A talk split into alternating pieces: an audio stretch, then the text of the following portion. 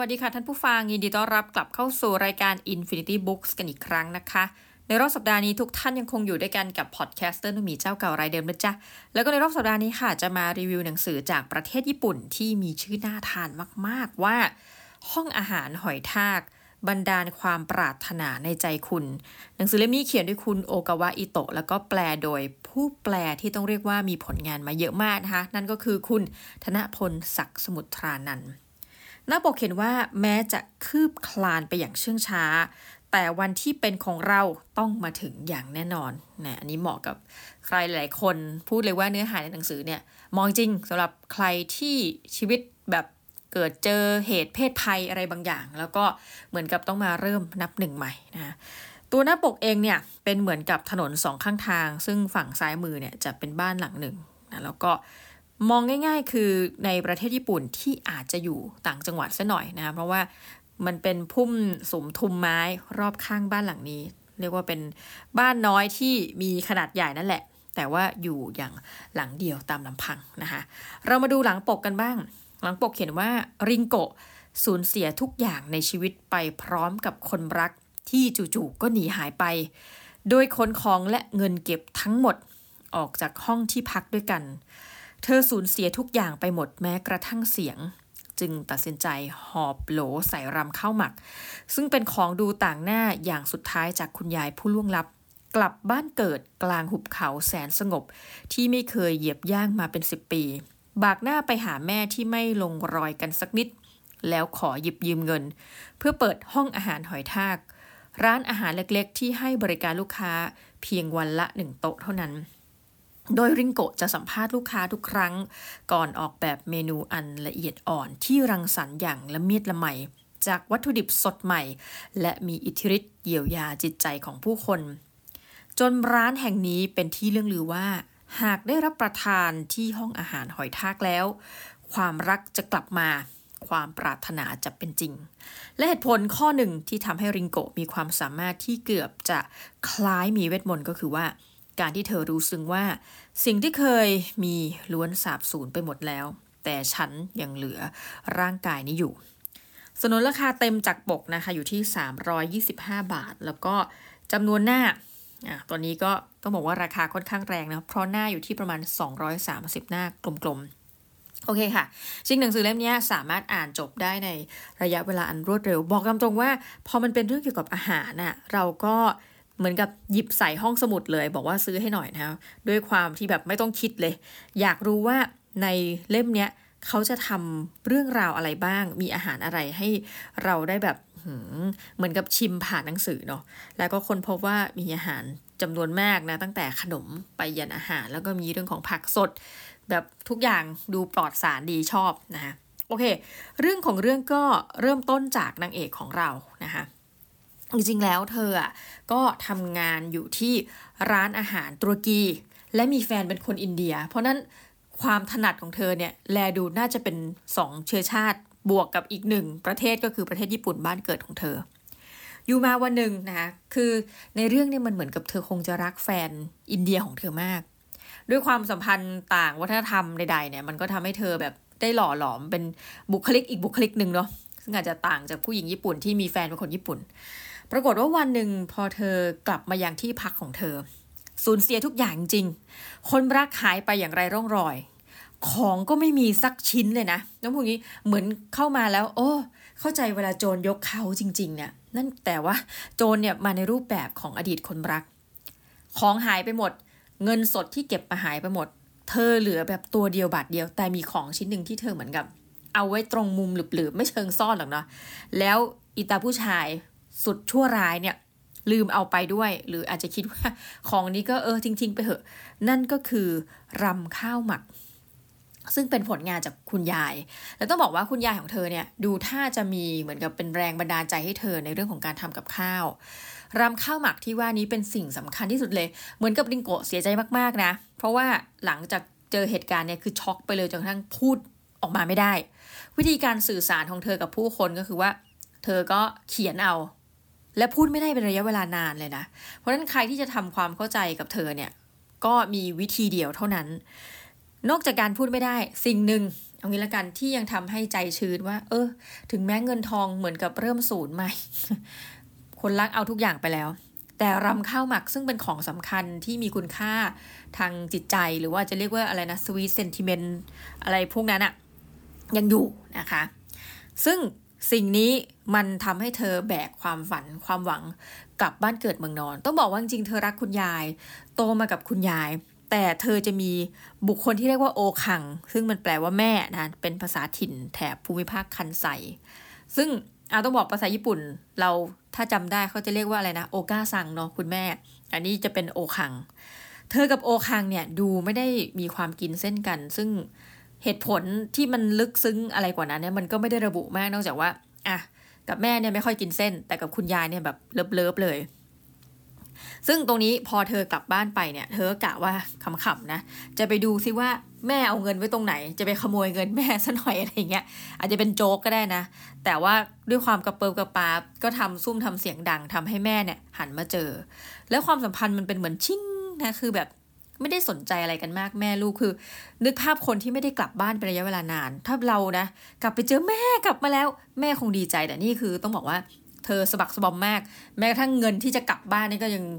ยากลำบาก เพราะว่าทุกอย่างไม่มีอะไรติดตัวแล้ว อาหารที่มี คือมันไม่เหลืออะไรจริง ๆ คือแบบมาแบบยิ่งกว่าเสือผืนหมอนใบเพราะนี่ไม่มีเสือแล้วไม่มีหมอนใด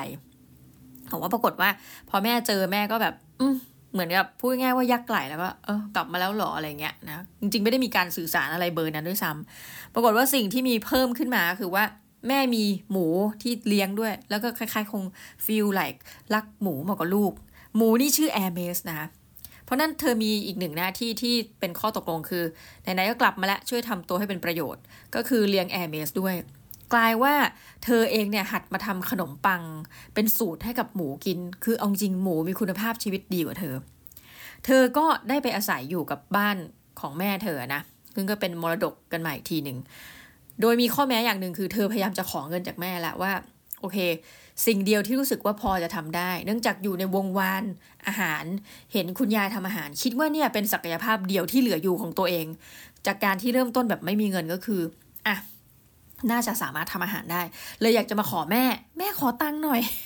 ในการเปิดร้านอาหาร ซึ่งแม่ก็ปฏิเสธอย่างไรเยื่อใหญ่ แต่สุดท้ายเธอก็ได้เปิดร้านอาหารนะ แต่ว่าร้านอาหารนี้ก็เหมือนกับต้องใส่แรงลงไปเยอะหน่อย ซึ่งก็เปิดในบริเวณบ้านของตัวเองนั่นแหละนะจริงๆ คุณแม่เธอเนี่ยก็เป็นเจ้าของอสิ่งที่ชื่อว่า snack bar อามูนะก็ให้นึกสภาพเหมือนกับเป็นบาร์เนาะ feel เหมือนกับ pub and resort งี้แล้วกัน เพราะนั้นแม่เธอเนี่ยมีงานประจำอยู่แล้ว ในฐานะเจ้าของกิจการขนาดย่อม เธอเองก็เอาละไม่มีเงินไม่มีอะไร ก็อาศัยอยู่กับบ้านเลี้ยงหมูนะแล้วก็พยายามที่จะสร้างร้านอาหารหอยทากขึ้นมา โดยมีคอนเซปต์ห้องอาหารหอยทากของเธอเนี่ยว่าจะเปิดรับวันละโต๊ะลูกค้า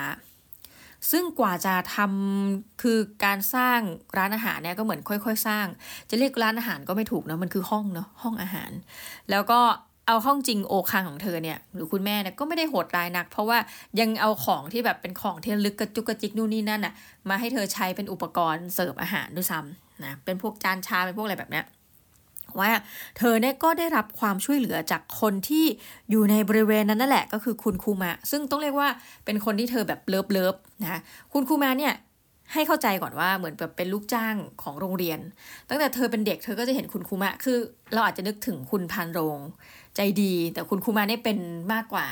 ผู้ดูแลโรงเรียนในรูปแบบนั้นสำหรับเรารู้สึกว่าเขาเป็น handyman นะคือแบบ สามารถทำได้ทุกอย่าง เธออยากจะทำป้ายห้องอาหารหอยทาก เดี๋ยวคุณคูมาทำให้ อยากทาสีอยากทำอะไรช่วยในเรื่องทุกอย่างอะ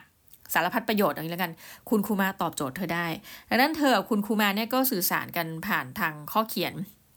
ออยากได้อะไรก็ทำคุณครูมานี่ก็ดีมากนะ เหมือนมาช่วยเธอทำโดยที่แบบ ฟังดูแล้วก็เหมือนไม่ได้จะคิดเรื่องของค่าตอบแทนอะไร คืออยากจะช่วยช่วยลูกช่วยหลานว่างั้นนะคะ ในขณะที่คุณแม่เธอก็ดูเหมือนว่าถ้าเทียบกันคุณคุมะลงแรง คุณแม่เธอก็ได้แต่ยืนมองเนาะ วันและเวลาก็ผ่านไปปรากฏว่าในที่สุด ห้องอาหารหอยทากก็ได้เปิดตัวขึ้น ก็เป็นห้องแล้วก็มีโต๊ะเก้าอี้นะ ตัวเธอเองเนี่ยสามารถที่จะแอบมองมาจาก ห้องที่ทำอาหาร ดูได้ว่าลูกค้าเนี่ยมีพฤติกรรมอย่างไร อาจจะแบบเรียกได้ว่าแอบมองจากไกลๆแล้วก็เรียกได้ว่าเป็นห้องอาหารหอยทากคือหนึ่งรับวลโต๊ะ แล้ววลโต๊ะที่ว่าเนี่ยต้องมีการสัมภาษณ์เนาะเพื่อที่จะได้รู้ว่า เอ๊ลูกค้าเนี่ยเหมาะกับการที่จะรับประทานอะไร ในช่วงฤดูกาลนี้ หรือว่าจริงๆแล้วเขาทานอะไรได้ทานไม่ได้ กระบวนการรับวลโต๊ะเนี่ยมันเป็นคอนเซปที่ดีและเหมาะกับคำว่าหอยทากมากเพราะเธอบอกว่าอยากจะนั่งไปนานเท่าไหร่ก็ได้ นะฟีลไลค์นะว่าสิ่งที่กำลังนั่งหรือทำนู่นทำนี่อยู่ ก็เหมือนบ้านตัวเอง ใช้เวลากินนานเท่าไหร่ก็ได้ เธอจะแอบสังเกตลูกค้าอยู่ว่า โอเค สมมุติถ้ากินยังไม่เริ่มแตะ ก็อาหารเดี๋ยวค่อย ๆทำพอเริ่มแตะอาหารใกล้หมดก็คือแอบเห็นไงเดี๋ยวก็มาเสิร์ฟนะอาหารเนี่ยมันเป็นลักษณะเป็นเซตเนาะที่เธอจะทำมาให้ มีตั้งแต่ starter นะคะ main dish ยันของว่างขนมตบท้ายอะไรแบบนี้ และเอาเข้าจริงแล้ว ลูกค้าคนแรกที่เธอให้บริการนั่นก็คือคุณคูมานั่นเอง ปรากฏว่าคุณคูมะเนี่ยในช่วงเวลาการเวลาที่ผ่านไปเนี่ยนะก็ปรากฏว่าเขาก็มีลูกนะคะกับผู้หญิงคนหนึ่งซึ่งเป็นชาวต่างชาติ และเราจะเรียกผู้หญิงคนนี้ว่าซินโยริต้านะคะปรากฏว่าวันหนึ่งเหตุการณ์ในชีวิตมันก็ไม่ได้เป็นไปอย่างความคาดหวังเนาะซินโยริต้ากับลูกเนี่ยก็หายไปจากชีวิตของคุณคูมะ คุณครูมาเนี่ยก็มีความทุกข์เพราะว่าคนเราอะผู้หญิงก็หายไปนี่ก็เจ็บปวดประการหนึ่งเนาะลูกที่แบบเราควรจะมาอยู่เติบโต ท่ามกลางบรรยากาศอันสงบของประเทศญี่ปุ่น ก็หายไปจากชีวิตเขาด้วย โอเค เอาละชีวิตนี้ก็ไหนๆก็ได้มารู้จักกับน้องริงโกะแล้วนะ ก็ช่วยทำร้านอาหารเนี่ยเสร็จ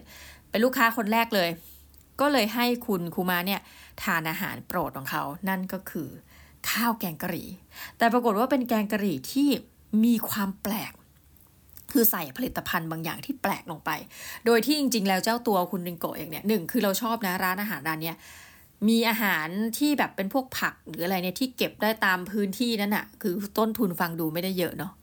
ก็เก็บมาทำจานนี้ก็เช่นเดียวกัน ปรากฏว่าเธอก็แอบดูว่าอุ้ยคุณคุมะว่าจะอร่อยไหมเพราะเธอมีการเปลี่ยนสูตรเนาะ แล้วใส่นู่นใส่นี่เข้าไปทำให้มันอาจจะออกรสชาติแปลกๆซะหน่อยบอกว่าคุณคูมาก็กินคือ ดูกันดูเชิงกันไม่ออกสุดท้าย คุณคูมาก็เหมือนกับชมว่าโหแบบหุยข้าวจานนี้มันอร่อยมากๆ เธอก็แบบเอาละตูใจชื้น ปรากฏว่าหลังจากทานเสร็จก็มีเหตุการณ์มหัศจรรย์เกิดขึ้นอีก คือเรารู้แล้วว่า ชายผู้นี้ไม่ประสบความสำเร็จในเรื่องของครอบครัว ปรากฏว่าซินยอริต้าติดต่อมา จะพาลูกมาพบกับคุณคูมะ ก็เลยกลายว่าเฮ้ย ก็เป็นเรื่องราวดีๆนะถัดไปคุณครูมาก็เลยลองพาคุณอนุภรยามา ซึ่งอันนี้ฟังดูแปลกมาก ก็เหมือนกับเป็นฉายาบอกอนุภรยาเนี่ย คือเป็นข่าวลือว่าเธอเป็นภรยา ก็เป็นอนุภรยาจริงแหละของบุคคลสำคัญท่านหนึ่ง แล้วพอผู้ชายเสียชีวิตไปเนี่ย เหมือนกับเธอเศร้ามาก เธอก็แต่งตัวด้วยแบบโทนดำหดหู ไม่มีเพื่อนฝูง ไม่มีอะไรจิตใจห่อเหี่ยว แต่คุณครูมาเนี่ยคงจะเข้าถึงเธอ ก็เลยเหมือนกับว่า อะ ไปลากมาให้เป็นลูกค้า เอาจริงห้องอาหารหอยทากนี่มีความเสี่ยงมากพูดตรงว่าจะถูกปิด เพราะว่าก็แลดูไม่ได้มีการประชาสัมพันธ์อะไรมาก แล้วมันอยู่ในพื้นที่ที่ห่างไกลอะ่ะ แปลว่าจริงหนึ่งเราอาจจะต้องพึ่งคนที่มาทานเนี่ยเป็นคนโลเคอลเนาะแล้วถัดไปคืออ้าวถ้าเป็นช่วงฤดูหนาวช่วงอื่นๆ ถ้าไม่ทานก็ห้องอาหารจะต้องปิดไว้เฉย เพราะนั้นมันคิดเยอะหนึ่งคือเปิดเวลาโตอะไรเงี้ยจะอยู่รอดได้ยังไงนะปรากฏอะคุณครูมาเหมือนคงคิดแทนเรา เลยเอาคุณอนุพยามาทาน เธอก็คุณลิงโกก็พยายามที่จะสัมภาษณ์ ก็คุยกันไม่รู้เรื่อง คุยไม่ได้เหมือนผู้หญิงเขาเงียบเนาะ เธอก็ลองดูพิจารณาแล้วว่าอะเอางี้เดี๋ยวฉันจะคิดlist อาหาร ซึ่งเป็น list อาหารที่แบบน่ากิน เพราะมันมีเอาจริงนะ มันดูมีหลายจานจัดจนเป็นเราเราก็คงกินไม่หมดนะ คุณอนุภรรยาก็เหมือนดมดมแต่ยังไม่กินนาที เธอก็เล็งอยู่ไปมาก็เริ่มกิน ปรากฏว่ากินแล้ว joy เพราะว่าฟังดูแล้วเนี่ย คุณริงโกะมีคุณสมบัติดีจริงที่ได้มาจากคุณยายคือทำอาหารอร่อยปรากฏว่ากินจนเกลี้ยงนะ คือลูกค้ามากี่คนกี่คนเนี่ยเรื่องราวของรสชาติอาหารนี่ไปเลิศอยู่นะ กลายเป็นว่าพอหลังจากทานอาหารเสร็จ มันก็มีเรื่องมหัศจรรย์เกิดขึ้น คือสามีที่เสียชีวิตของคุณอนุภรรยาคล้ายมาเข้าฝันนะว่าไงแต่ว่าในเรื่องนี้เขาจะไม่ได้พูดอย่างชัดเจนว่าเขามาเข้าฝันแต่คล้ายมาบอกว่าเออแบบ โอเค be happy นะ แล้วเดี๋ยวเราก็จะได้เจอกัน soon นะคะซึ่ง soon ที่ว่านี้ก็ไม่รู้ว่า soon ขนาดไหน แต่เออจะได้มาเจอกันอีกอะไรเงี้ย ก็ทำให้เธอเนี่ยกลับมามีชีวิตชีวาครั้ง จากอนุภรรยาผู้แสนที่จะหดหู เสื้อดำทนดำไว้อาลัยทั้งปี กลายว่ากลับมามีชีวิตที่โอ้ happy อีกครั้งหนึ่ง ทั้งหมดทั้งมวลเนี่ยข่าวสารมันเริ่มแพร่กระจายที่หลักว่า ห้องอาหารหอยทากเฮ้ย ใครมากินเนี่ยนะ ความฝัน ความหวัง สิ่งที่เราปรารถนาแล้วมันยังไม่ได้สักทีหรือว่าความทุกข์อย่างเช่น เนี่ยลูกภรรยาหายตัวไป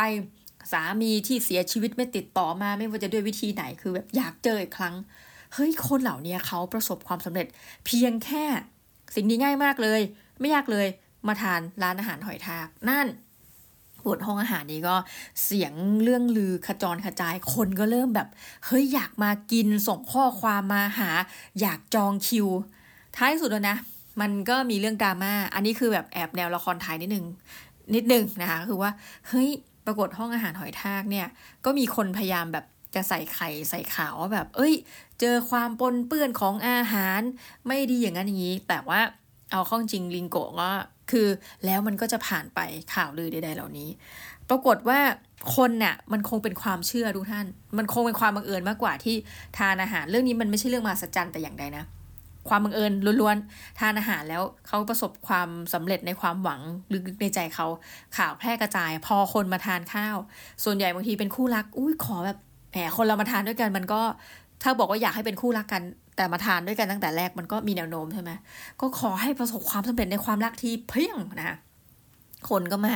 ปรากฏว่าเขาบอกทำอาหารจานยังไม่เท่าไหร่เลย อุ้ยดันจูบกันอย่างดูดดื่มซะแล้วกลายว่าเจ้าของร้านเขินนะฮะต้องค่อยๆ แบบรอให้เขาสวีทกันเสร็จแล้วค่อยเอาอาหารมาเสิร์ฟ เรื่องราวมันก็ดำเนินไปเรื่อยๆเรื่อยๆ ฟังดูแล้วเหมือนกับเป็นเรื่องที่อุ้ยมีความสุข แล้วก็ตัวละครผ่านไป มันก็จะมีเรื่องเศร้าบ้างนะ ยกตัวอย่างเช่นตัวละครที่แบบ อะรู้ว่าเดี๋ยวเราจะจากกัน แต่ว่าขอพาเหมือนกับย้อนอดีตรำลึกความหลังในนามของครอบครัว พาคนคนนี้มาทานข้าวนะนี่ไม่เฉลยเดี๋ยวต้องไปดูเอง แล้วก็เลยบอกเป็นคอนเซปต์ว่า จริงๆดูแล้วน่าจะเป็นอาหารที่ควรจะเป็นอาหารหนักทำไมครอบครัวเนี่ยถึงร้องขอให้ทำอาหารลักษณะเนี้ยซึ่งเป็นอาหารแบบ แนวแบบโอ้ย starter เนาะ canapé ดูแบบจะกินอิ่มไหม แต่มันมีเหตุผลเพื่อที่จะพาคนคนหนึ่งเนี่ย ย้อนกลับไปสู่ห่วงเวลาแห่งความสุขอีกครั้ง ร้านอาหารนี่ก็ดำเนินไปนะคะ คือบางช่วงเนี่ยเราก็รู้เลยว่าเป็นช่วงที่แผ่ว แต่ว่าเจ้าของเขาไม่เครียดไง แลดูว่าเออมีเงินเพียงพอ ในนี้จะไม่มีการพูดเรื่องว่า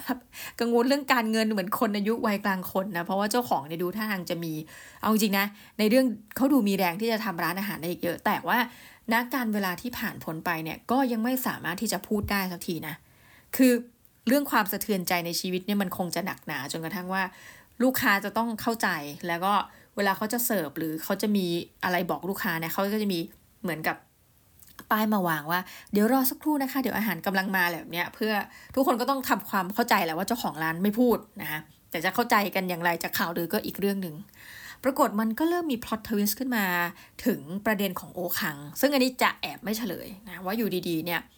มันก็มีเรื่องราวความสัมพันธ์ ความลับบางอย่างที่โอคังหรือว่าคุณแม่ของริงโกจังเนี่ยไม่ได้บอกเธอ แต่ความลับเนี่ยมันก็ค่อย ๆ เผย แบบเผยมาเพราะว่า แม่เนี่ยก็มีประเด็นอะไรบางอย่างที่มีความรู้สึกว่าอยากจะพูดและสื่อสารกับลูกสาว แต่ขอสื่อสารเท่านี้ยี่สิบเปอร์เซ็นแล้วให้ลูกสาวเนี่ยไปเดาเรื่องราวต่อแล้วเรียนเชิญไปเป็นน้องคนนันคุงคือไปสืบค้นต่อ แล้วก็เธอจะคิดย่างไรกับการตัดสินใจครั้งนี้ของแม่เธอก็ช่างนะแล้วมันก็เริ่มมีเรื่องราวประเด็นของความรักเข้ามา แต่ไม่บอกว่าเป็นคู่ไหนนะมีเรื่องราวของความรักเข้ามา มีเรื่องราวของการเผชิญหน้ากับความเสี่ยงในการที่จะสูญเสียคนที่เรารักนะหนังสือเล่มนี้มันอ่านแล้วมันรู้สึกเพลิดเพลินอย่างนั้นคือส่วนตัวเนี่ยจะมารีวิวอาหารได้ไม่หมดหรอก มีเนื้อลูกแกะมีอะไรแบบ โอ้โห เรื่องของอะไรนะซูวีและมันมีความโหดร้ายอยู่ในตัวก็คือเรื่องราวของเจ้าหมูแอร์เมสคือหนังสือเล่มนี้มันจะไม่ plot twist นะ ถ้ามันไม่มีเรื่องของ หมูแอร์เมสเอาต้องบอกว่าท้ายที่สุดแล้วเนี่ย หมูเนี่ยถูกนำไปทำเป็นอาหาร นึกภาพหมูตัวหนึ่งที่เลี้ยงมาทุกวัน เลี้ยงจนจะเป็นลูกอะ่ะ ให้กินขนมปังดีๆ แบบเปลี่ยนสูตรขนมปังเพื่อให้แอร์เมสถูกชะตากรรมถูกใจ สุดท้ายแล้วอนิจจาเอาแอร์เมสไปกิน ซึ่ง scene เนี้ยเราบอกทุกท่านว่าหลังจากท่านอ่านมาแล้วมันมุ้งมิ้งฟรุ้งฟริ้งคือโอเค เริ่มจากคนอกหักคนหนึ่งซึ่งชีวิตเริ่มดีขึ้นเรื่อยๆ หลังจากนั้นถูกไหมมันมาพอดทวิสแบบเฮ้ยฆ่าหมูแต่การฆ่าหมูเขาบอกโหแบบเราจะต้องกินทุกส่วนของร่างกายแอร์เมสเพื่อเป็นการประมาณว่าเฮ้ยเราแบบเหมือนกับนะ เอาเขาไปบูชายันแล้วอะไรเงี้ยเราเริ่มรู้สึกว่าพล็อตเนี้ยนิดนึงมีความหลอนว่าเอ้ยหมูน้อย ก็ไม่หมูน้อยเนาะมันก็หนักอยู่ แต่หมูกำลังจะถูกบูชายันเพื่อไปทำอะไรบางอย่างอย่าเรียกว่าบูชายันก็คือถูกฆ่านั่นแหละเพื่อนำไปกิน แล้วก็ต้องกินทุกส่วนของหมูด้วย ให้คุ้มที่สุด ไม่ว่าจะเป็นเลือดและอื่นๆ เครื่องนงเครื่องใน แต่มันทำให้เราหลอนนะทุกท่านว่าแบบนี่แหละนะนี่สินะคือจิตวิญญาณของคนเป็นเชฟ เราจะต้องฆ่าได้แม้กระทั่งสัตว์ที่ใกล้ตัวเรามากที่สุด ตัด emo ออกไปนะคะและอาจจะต้องโอเคมันมีฉากที่แบบ พูดถึงเลือดและอื่น และมีดนะเพราะนั้นทุกท่านที่อันนี้เราเริ่มรู้สึก concern แล้วนะถึงผู้ฟังแล้วว่า ถ้าท่านมีความตกอกตกใจกับเรื่องนี้นะเดียนติดทริกเกอร์วอร์นิ่งไว้ให้นะถึงจุดนี้ว่า มันจะมี scene ที่ท่านอาจจะไม่สบอารมณ์อยู่บ้างเหมือนเราเหมือนกันอ่านแล้วรู้สึกแบบเฮ้ยทำได้ไงอะไรเงี้ยสะเทือนใจแต่ว่า ทั้งหมดทั้งมวลมันเป็นหนังสือที่เนิบนาบ เรียบง่ายแล้วเหมาะแก่การอ่านเป็นอย่างยิ่ง อันนี้พูดตามตรงว่าอ่านแล้วก็รู้สึกรู้สึกดีนะคะ แล้วก็เพลิดเพลินไปกับ และจินตนาการไปกับอาหารที่เขาเอามาเสิร์ฟแล้วพร้อมกับแบบสมมุติเขาพูดถึงแบบเชอร์เบตอะไรเงี้ยนะแบบไอศครีมแบบซอเบรสส้ม ลิ้นเรานี่เริ่มฝ่าตามนะกลิ่นส้มอะไรแบบเนี้ย มันทำให้เรารู้สึกว่าโ้ยแบบมีความสุขจังเลยนะคะ ก็ยังไงฝากฝังไว้ด้วยกับหนังสือที่มีชื่อว่าห้องอาหารหอยทาก บรรดาลความปรารถนาในใจคุณสำหรับวันนี้ขอลาทุกท่านไปก่อนนะคะ สวัสดีค่ะ